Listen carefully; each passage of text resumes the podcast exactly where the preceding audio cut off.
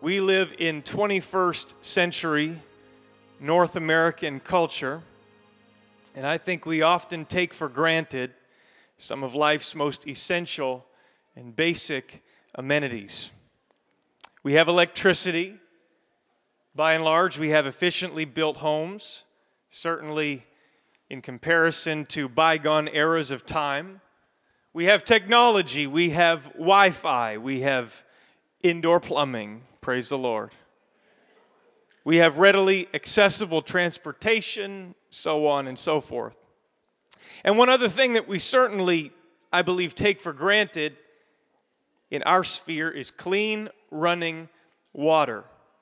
According to the CDC, as of 2017, more than 884 million people did not have access to safe drinking water and more than 2 billion people, roughly 25% of the world's population, did not have access to basic sanitation. Basic sanitation being defined as having access to facilities for the safe disposal of human waste. A quarter of the world's population does not have that. And as a result, roughly 1 million people die annually due to a lack, at least that many die due to a lack of clean drinking water and the consequences of water related disease and illness. And so I'll pause in the sermon just to acknowledge the obvious that we certainly are blessed in North America. Let's not grow fickle and let's not get spoiled. We need to remember how blessed we are. Amen? When you stop to think about it, without access to water, I know we know this intrinsically, but, but just pause with me for a moment to consider that without water, a person or a society simply cannot survive. Water is arguably the single most important resource and commodity on the face of the planet. You can survive without a lot of things. You can survive without electricity. You can survive without indoor plumbing. You can survive without Wi Fi. You can survive, well, most of you can survive without your coffee in the morning. Some of you, you need that. Praise the Lord. Even food for a length of time you can survive without, but without water, you will not last.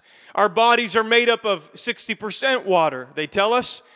And a generous estimate would be that you can go a week or so without drinking water, but more realistically, that number is probably three or four days, and you're toast. Water is and has been one of the most essential building blocks of society throughout all of time. If you didn't have water, you didn't have sustainability. Your community couldn't grow. The people would not thrive. It's, it, it circled around water.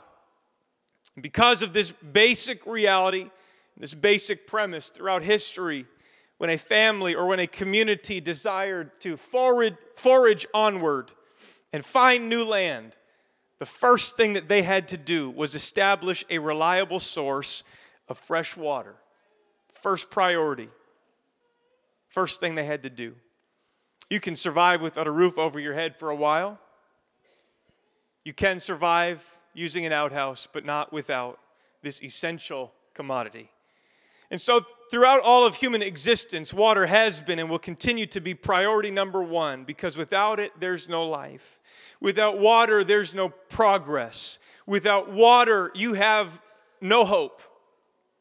So, not surprisingly, the majority of people throughout history, they have chosen to colonize close to bodies of fresh water.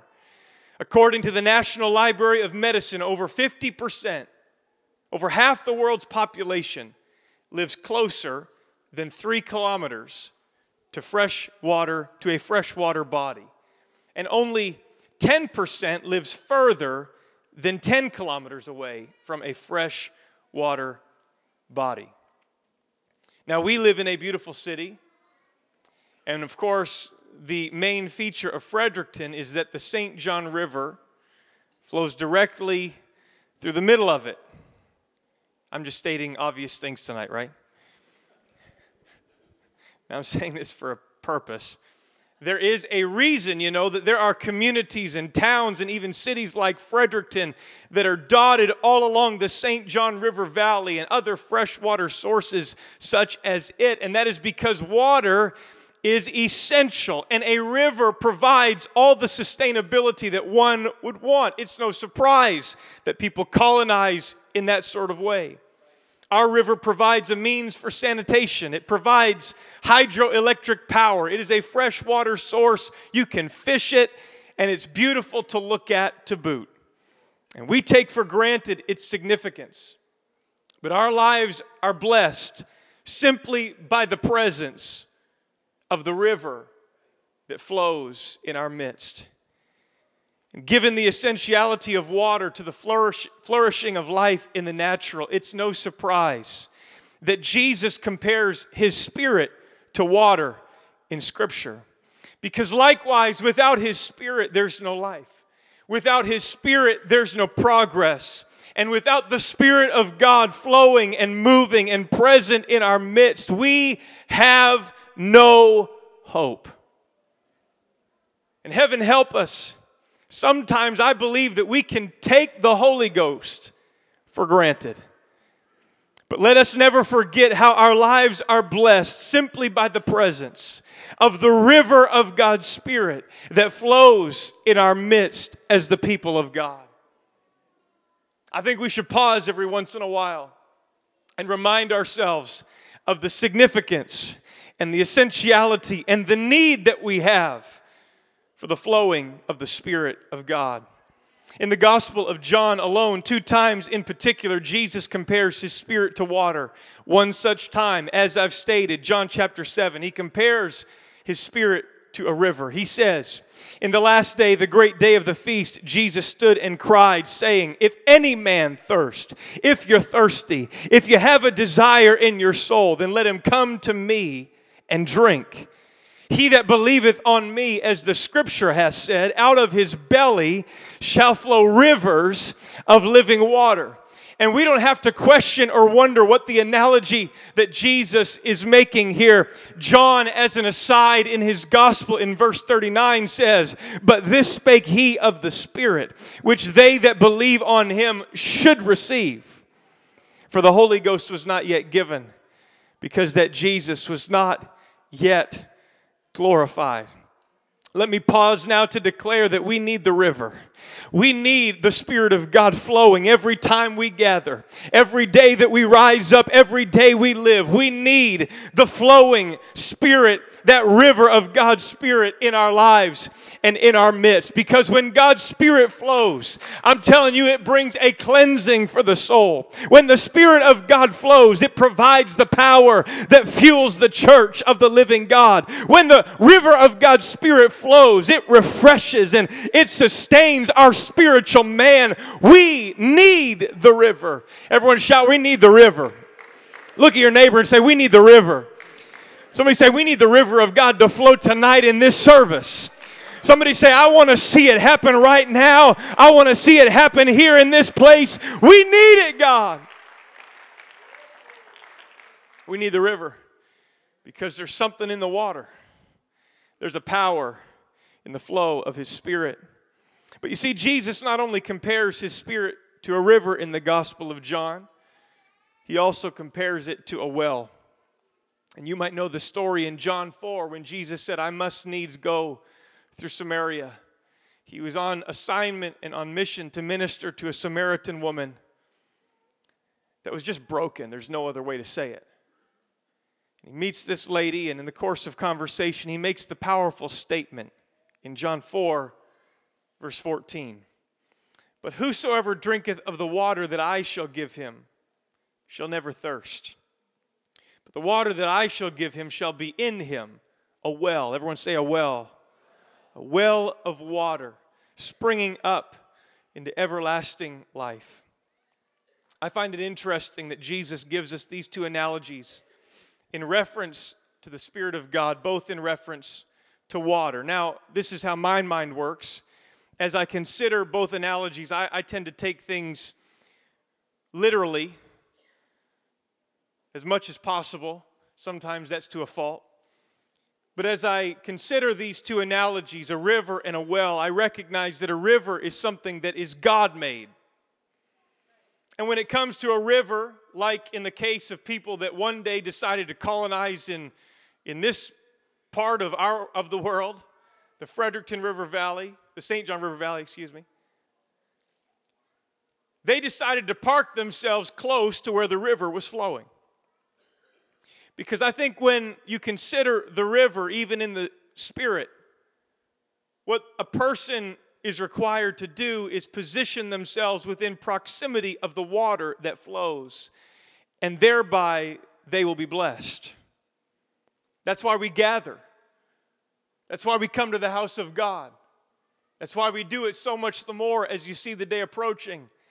There's a reason for that because we are positioning ourselves within proximity of the free flow of the Spirit of God. God determines where the rivers flow.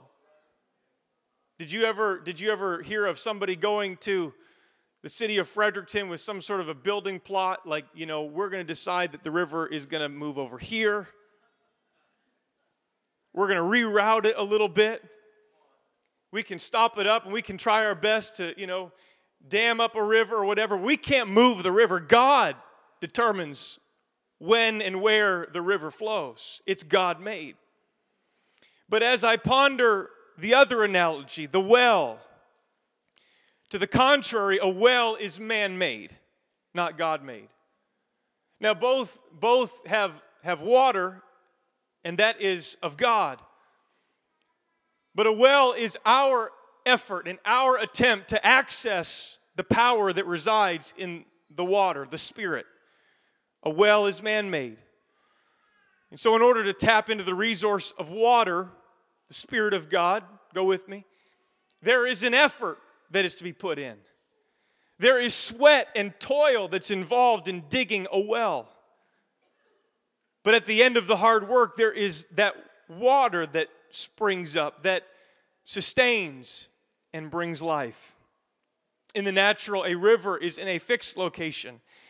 And again, if you want to tap into the resource of the river of God's Spirit, you've got to get in proximity of it. You've got to get close to it. And, you know, we used to say things like, get under the spout where the glory comes out, you know? You got to make sure you're, you're, you're where the action's happening. That's why we need to be at youth convention next week. That's good preaching. That's the river, but a well this is just what I felt as I was praying about this service. And I know that there's talk in scripture that the river flows into barren places, so this is where taking analogies too literally it gets me into trouble perhaps, but but a well it brings greater flexibility and mobility. A well affords you the opportunity to explore new territory and take new land. Even in some of the harshest environments, there is water there. There is life sustaining water, a, a well of living water that can spring up even in a dry, and, uh, a dry and barren wasteland. But if you want a well, you've got to be willing to dig deeper. Dig into the earth until you find water. I believe that God is calling his people in these last days beyond the borders of familiarity and into the barren wilderness that is our world. And we are to go into places and to people that are far from God and establish His kingdom in dry places. But in order to do so, we must be willing to dig some wells. Because without that living water springing up and flowing in our midst, barrenness stays barren and dry places stay dry. But our prayer today and my heart in this service is spring up, oh well. We need the Spirit of God to spring up in the barrenness of our world. We need the Spirit of God to spring up in the barrenness that is the city of Fredericton and the barrenness that is Atlantic Canada. We are hungry, we are thirsty, and so God, we pray, spring up a well. Spring up a well. And it's powerful to pray it. But in many respects, we can answer the prayer because our effort, our intention, it expresses our desire to dig. To say, dig a well, dig a well as you read through Scripture, This, the significance of wells, it can't be overstated. You often read about wells and different people and groups that dig them.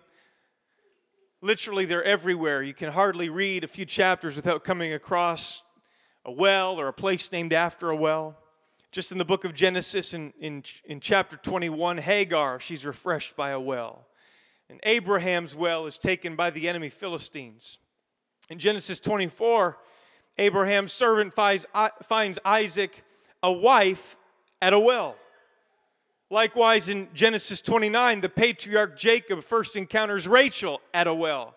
In Exodus 2, Moses, he found a job and ultimately a wife because he too stopped at a well in Midian. Wells were significant landmarks, you know. You know, you imagine planning out a road trip with your family now. We, we don't really think about the roads we're going to travel. We know that there's going to be a gas station somewhere. But when you were planning a, a trip or a journey back in these times, you weren't driving vehicles, you were the vehicle. You're riding camelback or something, I don't know. And what was essential was that you made sure you were close enough or you were on your way to a place that had a well. And so you're literally planning your trip from this place to the next well, to the next well, to the next well. You know, literally. In fact, the Bible says in Genesis 24 that Isaac he went by the way of the well of Lahairoi. He literally planned his journey so that he encountered wells along the way. Wells sometimes even determine the place names. The Hebrew word for well is beer, so B E E R. And so you'll see places in Scripture like Beer Lahairoi, Beersheba, Beeroth, Beerelam, and literally the names mean the well of Lahairoi, the well of Sheba, etc. In Scripture, wells were essential components for a thriving community, as they still are to this day. And in, with a bird's eye view, I guess, when I think of what a well symbolizes and what it is, a well, simply put, is a deep reservoir that is consistently and readily available to sustain you and refresh you. Anybody ever had to dig a well on your property? Perhaps not by hand, but you know. It's easy goings in the 21st century. We got all the machinery, we got all that stuff. But you got to dig down deep. Depending on where you are, you could be hundreds of feet under the surface of the soil, all to tap into that reservoir, all to tap into life. If you want the water, you have to go deep. We can hardly imagine what it would have been like in Bible times before heavy machinery and how difficult it would have been and the effort and the arduous process. This was not some overnight thing. This would have taken days and weeks. And I would guess that there's somebody that's getting lowered down on a pulley down to the bottom and they're scooping up some earth and they're hoisting it back up to the top and taking it elsewhere. And, and every few inches deeper you go, a little bit harder it becomes because it's a little bit higher to hoist the dirt. And day after arduous day, you're digging until finally the walls start to get a little bit wet around you. And the bottom starts to fill in with a little bit of water, and you know that you're almost there, and you dig a little further, and, and finally you've reached it water table, you've crossed it, and you found water. And as a result, your life and the lives of those around you are abundantly blessed, and life can spring up, and life is sustained, all because somebody was willing to dig a little bit deeper and go beneath the surface. I believe that there is a refreshing for our souls today.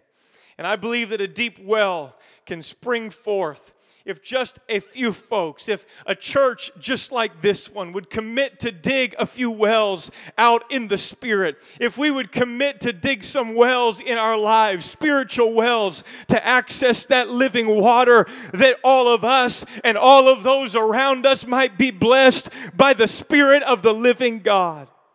Can I tell you that every time you pray, you're digging that, you're, you're pushing that shovel a little bit deeper down into the earth. Can I tell you that every time you fast, you are digging a little bit deeper into the things of God?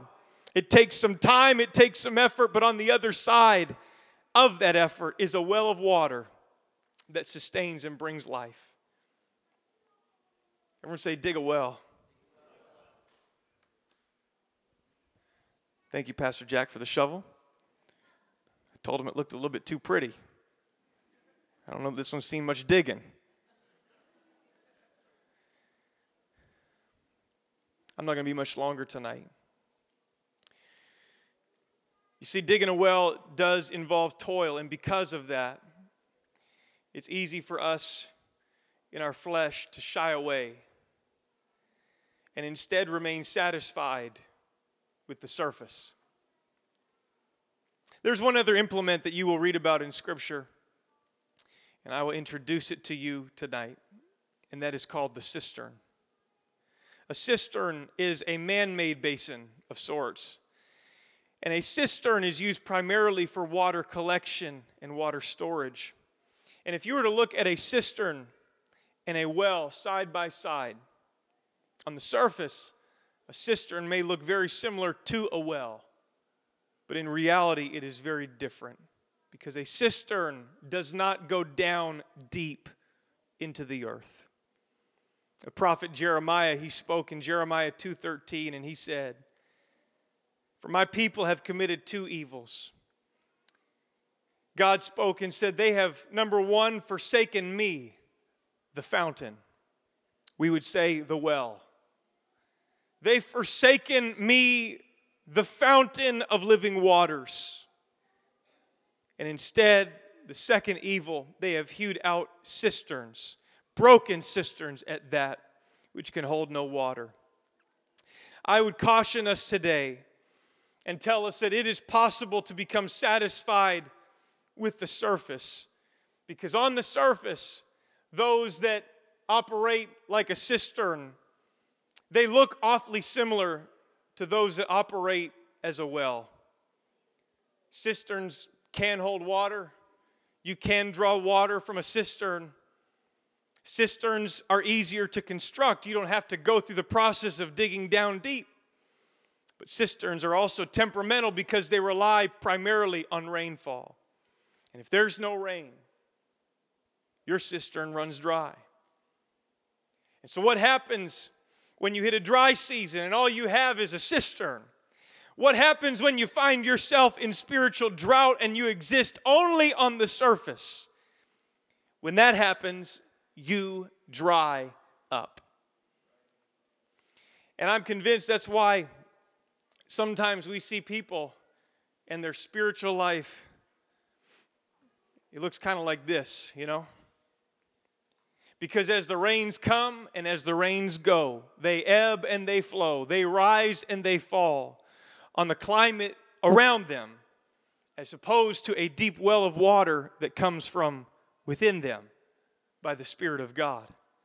You see, a cistern, it operates by the rainfall and the overflow of others that are around them. And it is possible to be blessed by somebody else that, that lives in the deep things of God. And it is possible to come to church and, and be present when the rains of God's Spirit are falling. But can I tell you that it doesn't rain all the time? We understand it in the natural. It was beautiful all week. It's raining today. Some days it's rainy and some days it's not. Even in these last days, when God said, I'm going to pour out my spirit upon all flesh, and He said that He would cause the former and the latter rain to come down together in the first month, and, and there's going to be a powerful and a quick work. Even in the rainy season, sometimes there's dry days. And so we can ill afford to rely just on the rains that fall around us. Because there are days when it gets hot and things get dry. And what happens if you find yourself in a season like that and all you've got is a cistern? It's this. And we help and we counsel and we pray. But if you just get your spiritual shovel out And when pastor and when pastor's wife calls us to prayer and fasting, if we would not just brush that off as some, some uh, you know, something for the over, overly exuberant people and something for all the, you know, the really passionate people, and uh, you know, they'll pray, and I'll just kind of get a blessing as a result. The residual overflow of what they're doing. But if we would take it upon ourselves and, and get our shovel out and start praying more and start getting in the Word and start fasting and pushing the plate away and saying, God, I want to see you spring up in my life. God, I need a well to spring up in my family. God, I need a well to spring up in my community. God, do it in our church. God, do it in our city. Spring up a well. How do we really pray that prayer? It's when we bow our knee and it's when we fast and it's when we get in the Word of God. That's really how we say to God, I want it to spring up. I'm hungry for it. I'm hungry for it. Sometimes it gets dry. We say it gets dry sometimes. See, the natural mirrors the supernatural, and there are times, yes, that God pours out His Spirit and it's easy to feel God when He opens the windows of heaven. You get water in your cistern and you can draw from it and it feels good. But when the rains stop falling, we recognize the ill decision of our shallow spiritual lives. It's not that we're bad people, it's just that we exist on the surface. But through prayer, we go into the deep things of God. Lord, help us to understand the importance of spiritual depth in this end time age when there's so many false Christs and so much false teaching and and there's all these things swirling and winds of false doctrine. We need to be a people that know what it is to tap into the well, to tap into the Spirit of God and allow Him to flow. Someone today, there's just a call. It's been here in the Spirit. I was not planning to go this direction. But as Pastor was challenging us today, and as we've been challenged over the past several weeks, the Lord led me to talk about this a desire for deeper reservoirs. Because I'll tell you, if you're tapped into a well, and if you walk in the Spirit every day, you can outlast the driest of seasons. When you are tapped into the well, you walk in an authority and a power that others around you do not have. And when you walk in the Spirit, when you are tapped into the well, when you come into contact with somebody who is thirsty, you have something to offer them. That's what happened at the well in John 4. Jesus said, If you knew the water that I had, you would ask me for a drink. The water that I give will cause men to never thirst again. That's how we live and operate when we're people of depth. But you've got to be willing to dig it out and press further than you've ever pressed, deeper than you've ever dug. I close with this. I'll be clear tonight, and I want to tell you that if you've ever received the gift of the Holy Ghost, at that moment, a well of living water, it opened up in your soul. Jesus said it's like a river flowing from the innermost being, from your belly. It's a well of water springing up. It's in Him, it's in you, but it springs up. And when you receive the Spirit of God and you begin to speak in an unknown language, speaking in other tongues. That is the overflow of what God is doing within you. And if you've ever received that, if you've ever had the experience of being filled with the gift of the Holy Ghost, that was that well. And living waters began to flow. It was a moment of refreshing. But I'll tell you tonight that the enemy is never content to leave you alone. And from the moment of your spirit baptism, and if you've never received the Holy Ghost, that can open up in your soul tonight. But from the moment of your spirit baptism, the enemy of your soul does what he can to stop that flow and to hinder access to that living water so that you will live dry and you will have nothing to offer your world. And over time, without us even realizing it, sometimes our well gets clogged. In Genesis 26, music, you can join me, I'm finishing. In Genesis 26, Bible tells us that because of a famine, because of a dry time, Isaac finds himself living in Philistine territory in a place called Gerar. And there in that place, the Bible says that God blessed Isaac with abundance. And as a result, the enemy got mad. Because the enemy is not contented, he's not satisfied to just let you ride off into the sunset with Jesus. He's going to fight you, and he does. The Bible says in verse 12, Then Isaac sowed in that land, and he received in the same year an hundredfold, and the Lord blessed him.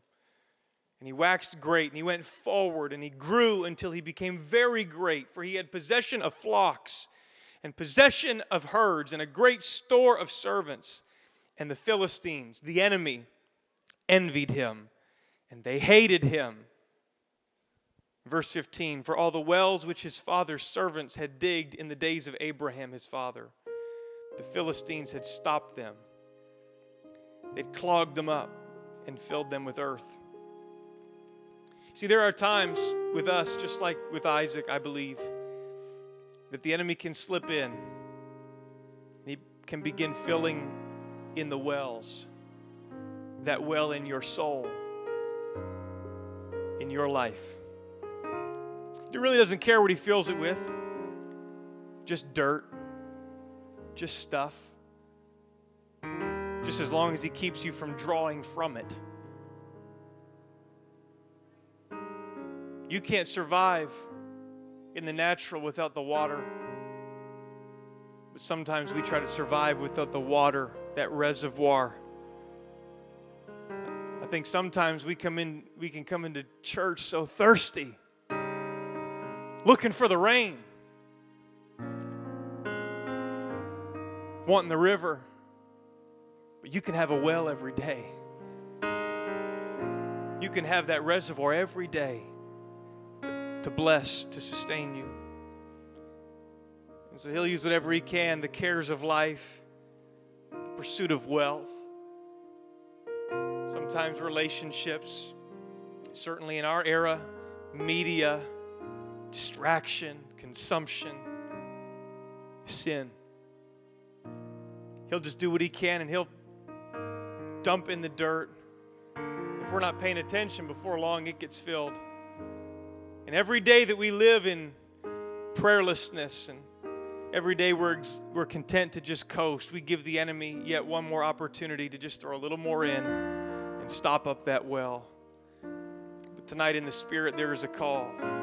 There's been a call in our church to get out our spiritual shovels and start digging out some spiritual wells of water. Because for some of us, it's just been a little bit too long, I would say, since that water has sprung up in our lives. As a church, can I just speak on behalf of all of us and say, God, we're thirsty. God, we're thirsty. One of my prayers as we head into youth convention, I serve as the district youth president, and so I bear responsibility for next weekend. But one of my prayers has been God, I pray that you'd fill young people with the gift of the Holy Ghost. God, we're thirsty. That's why we call prayer, that's why we call fasting for an event like that. Because we don't want to just go through without that flow. We need that well to spring up. And so, church, I'm just adding my voice to the voice of our pastor. I suppose whichever one you like best, you just just respond to anybody, really. That's that's all that matters. Just respond to anybody there's a call to dig a little deeper, to go a little further, and allow that spring of living water to flow. I love what Isaac did in verse 18. Isaac digged again the wells of water, which they had digged in the days of Abraham his father. For the Philistines had stopped them. The enemy was not happy they had that sustenance, that source, so they filled it in. But Isaac said, uh uh It's been a little bit too long since I've had access to the well. So he got his shovel and he dug. And he dug and he dug until something sprung forth. And that's it. Doesn't get any more complicated than that. What if you stand together with me? And there's a simple call to the altar tonight. If you would like to, even now as we gather for prayer, if you would like to take your spiritual shovel and take a few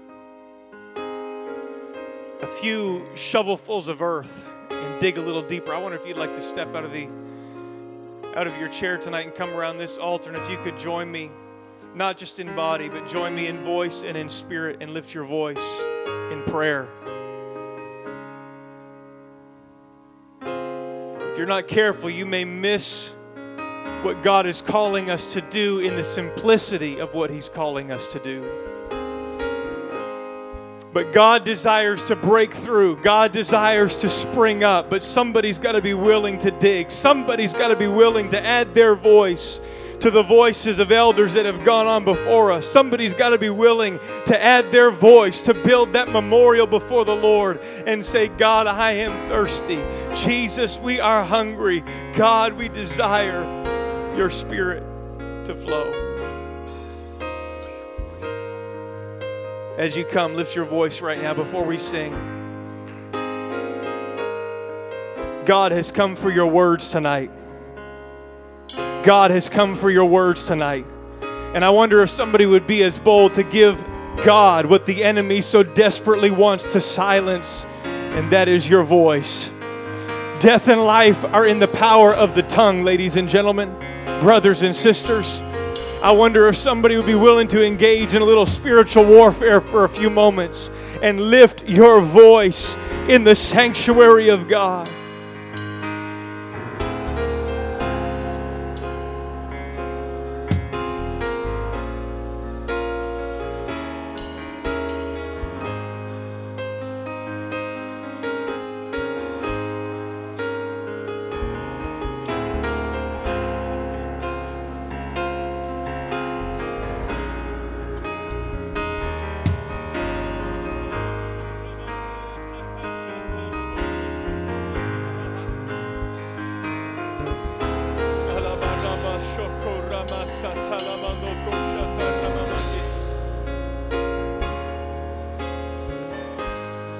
Just a moment, I want to hear the voices lifted of the people of God. Can you lift your voice right now?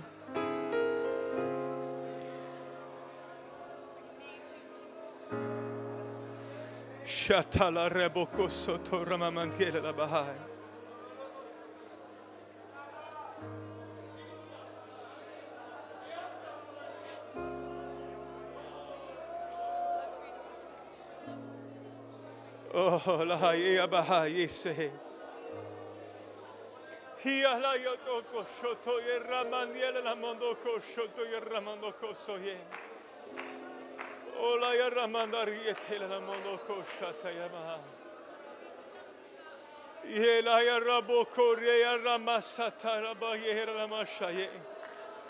Come on, somebody dig in right now.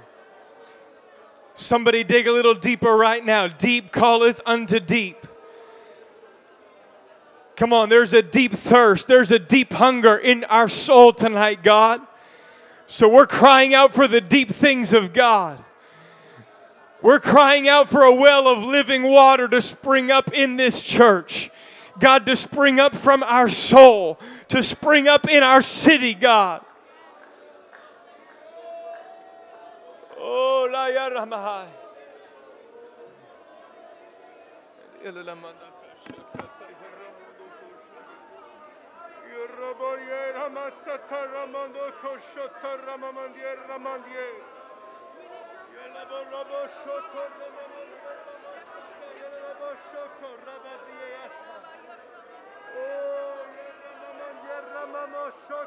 Rabamaye asata ramandier. Oh,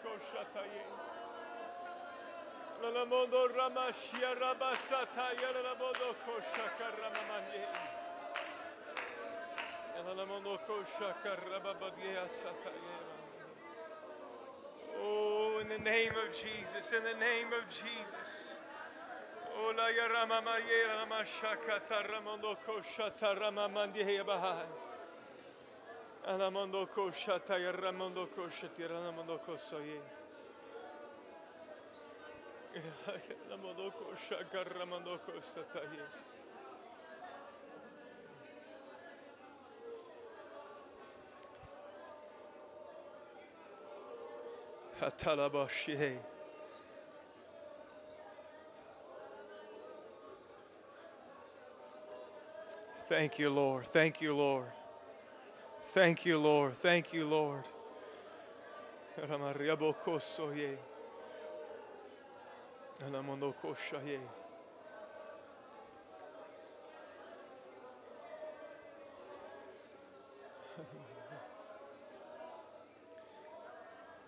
We'll pray again in a moment, but I just feel like the Lord wants me to say this.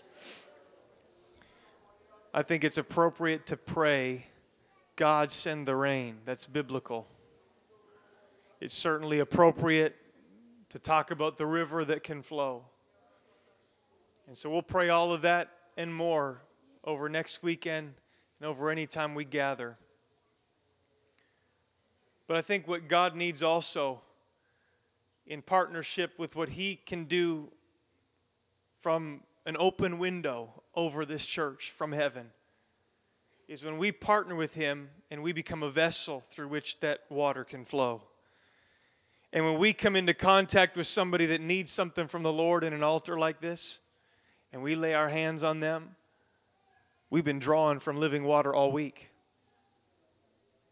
And thirsty souls in our midst, we become the vessel through which the answer comes and flows.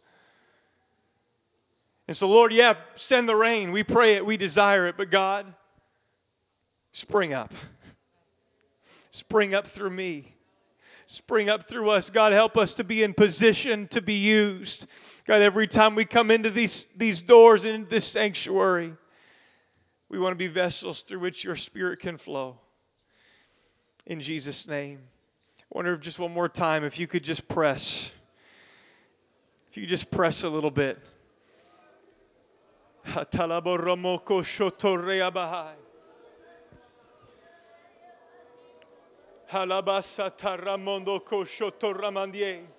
Lord God, we repent of everything that we've allowed to get in the way. Jesus, we empty ourselves right now. God, we pour ourselves out before you. God, whatever the enemy has thrown our way and we've allowed it to exist in our lives that has blocked the flow of your spirit from us, through us to others. God, we repent of that right now. And God, through prayer, God, through intercession in this moment, I pray that there would be an emptying so that there can be a free flow in the name of Jesus in the name of Jesus. God, I believe that you want to use people in this church right now. God, as we gather throughout this week, God, as we gather next weekend to lay hands on the sick that they might recover, to lay hands on an empty soul, on an empty vessel that they might be filled. So, God, we position ourselves. Spring up, oh well, is our prayer. Lift your voice, lift your voice, lift your voice.